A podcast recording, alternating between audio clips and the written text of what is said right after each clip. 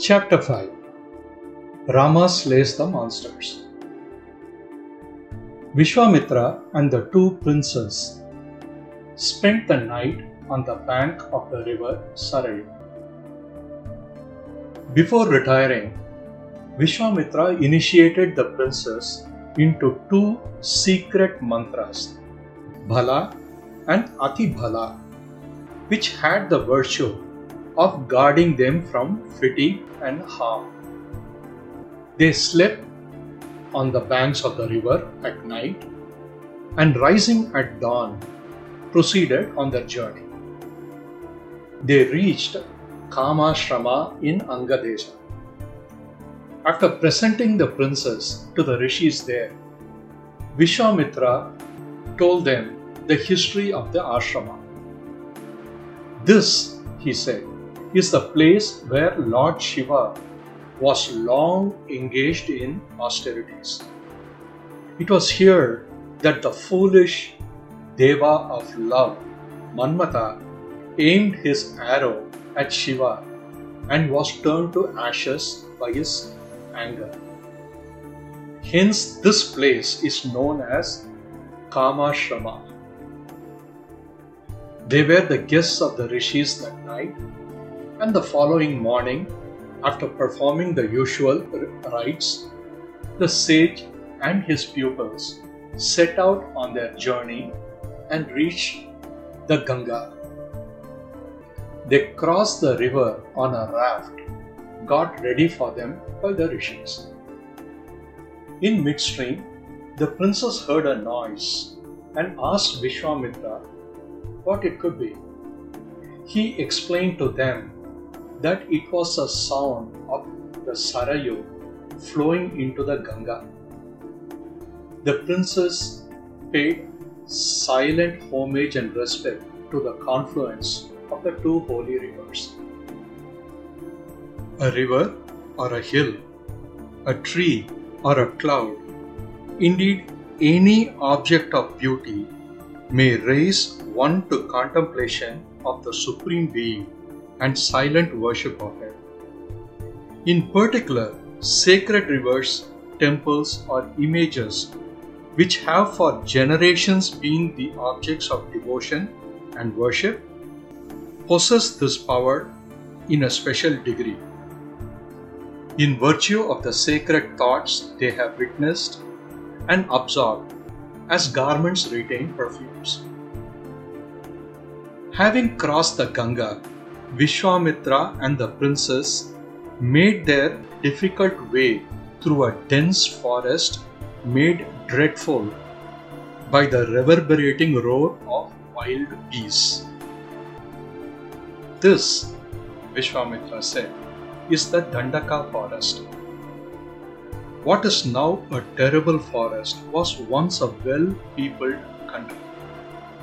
Once upon a time, Indra was contaminated by a papa, having killed Vritra, and had therefore to exile himself from the world of the Devas. The Devas set to themselves the task of cleansing Indra. They brought waters from the sacred rivers and bathed him to the accompaniment of mantras. The waters which cleansed Indra flowed into the ground and enriched the earth, and the land became tremendously fertile. All dead things, rotting corpse or stinking garbage, when returned to the earth, are transformed into things of beauty, such as fruits and flowers, and the wholesome things that nourish life. Such is the alchemy of Mother Earth. Vishwamitra continued. For long, people lived here happily till Tataka, wife of Sunda, a Yaksha, and her son Maricha wrought havoc and changed this into the dreadful wilderness it is now. They are still in this forest, and none dare enter it for fear of Tataka. She is equal in strength to a score of elephants. I have brought you here to rid the forest of this great enemy. There is no doubt that this monster, who is a source of trouble to the rishis, will be destroyed by her. Rama, who listened to this, asked the sage, You say she is a yaksha. I have never heard that yakshas are particularly strong. What is more, how does a woman happen to possess so much strength?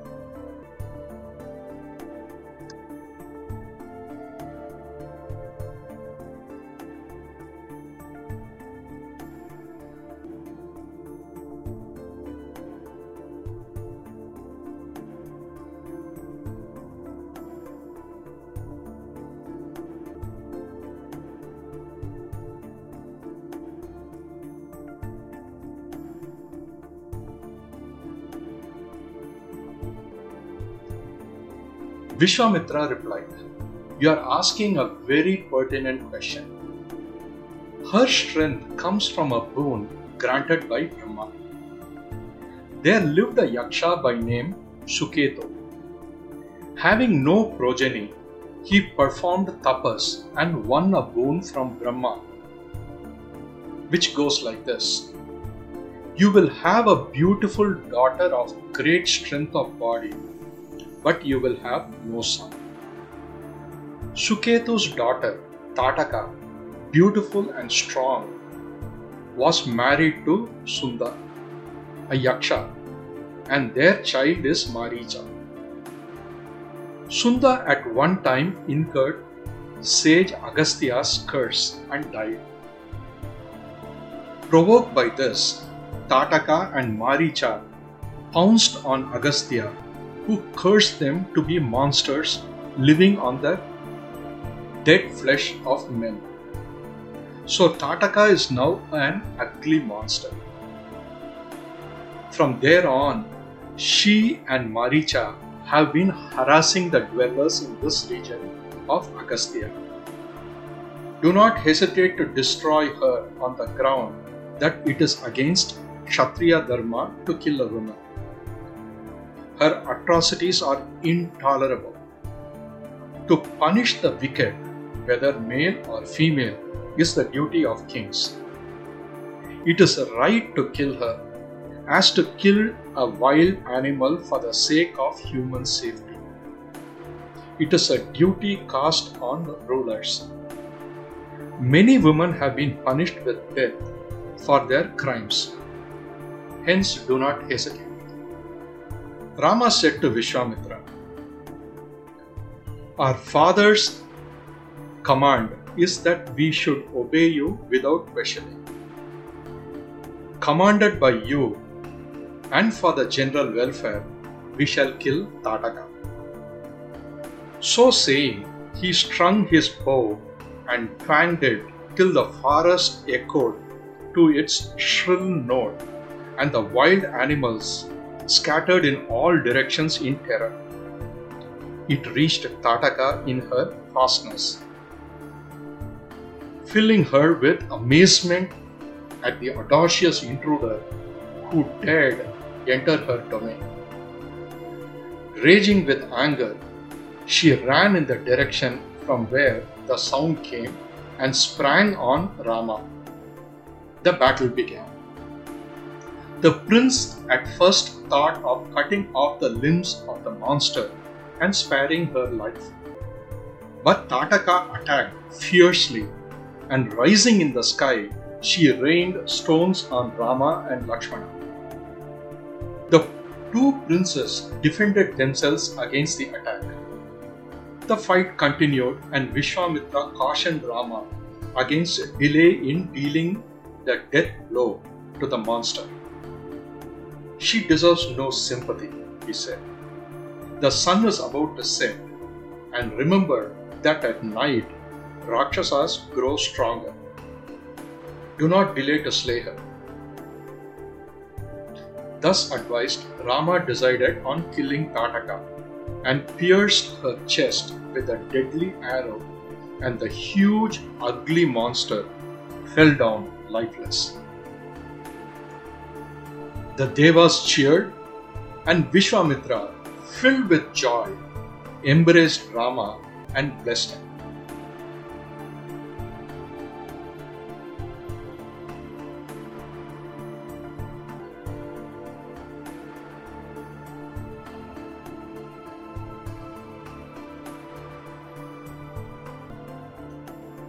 With Tataka's end, the forest was freed from the curse and became beautiful to see.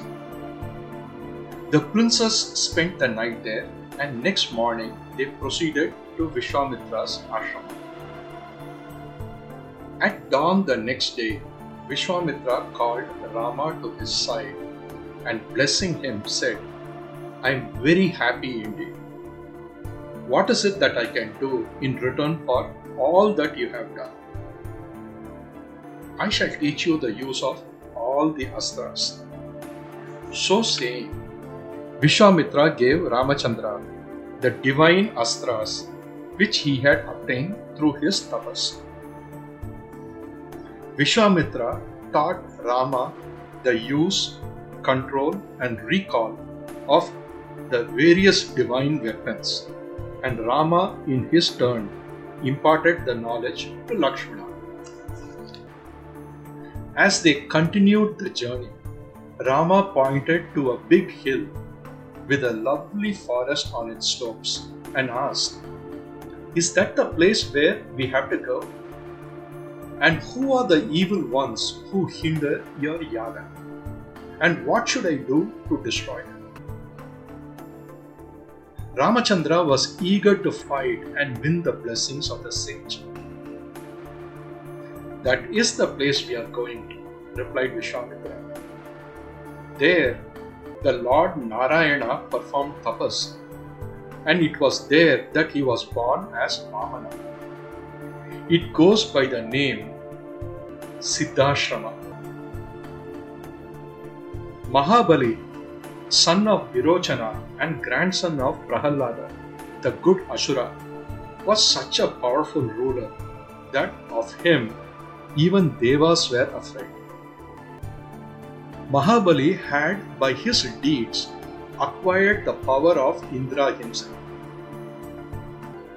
Kashyapa and his spouse Aditi, of whom all the gods were offsprings, prayed to Vishnu and begged him to be born as their son and protect Indra and Devas from Mahabali. In answer to the prayers, Vishnu was born of Aditi as Vamana. Vamana, in the form of a young student, went to the yaga that was being performed by Mahabali. To this yaga, all were welcome to ask for and receive anything they wanted. When Vamana presented himself in front of Mahabali, Mahabali's guru, Shukracharya, who is a guru of all the Asuras, knew who he really was and warned Mahabali against promising to grant the young Brahmana his request, and that indeed he was Lord Hari in disguise come to undo him. Mahabali did not pay heed to this. It was his wont never to turn down his a request. Besides, he was at heart a devotee of the Lord, and he felt that he would indeed be blessed if the Lord should deign to accept a gift from him. With a smile, Mahabali bade him ask for what he pleased without hesitation. All I have is at your disposal money, jewels, the wide earth, and all it inherits. Vamana answered that wealth was of no use to him, and all he begged for was three paces of ground as paced by him. The monarch smiled as he looked at the diminutive brahmachari's legs and said, So be it. Pace and take it. The little bachelor suddenly grew in size into Trivikrama and with one step measured the earth and with another the entire heavens.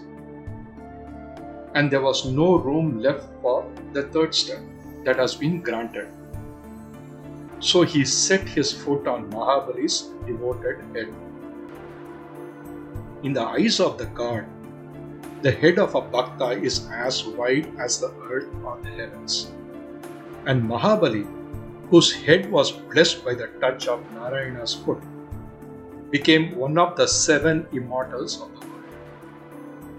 After narrating the story of Mahabali, Vishwamitra added, This is where at first Narayana and later Kashyapa performed tapas, resulting in the incarnation of God as Vamana. In this holy place I live. Here the Rakshasas come and obstruct our worship and our austerities. Your coming here is to end this evil.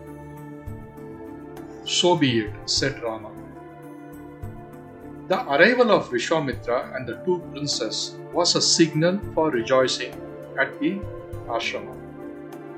The rishis offered water and fruits according to custom. Rama told Vishwamitra that he might begin the preparations for his yaga immediately, and Vishwamitra took the vows that very night.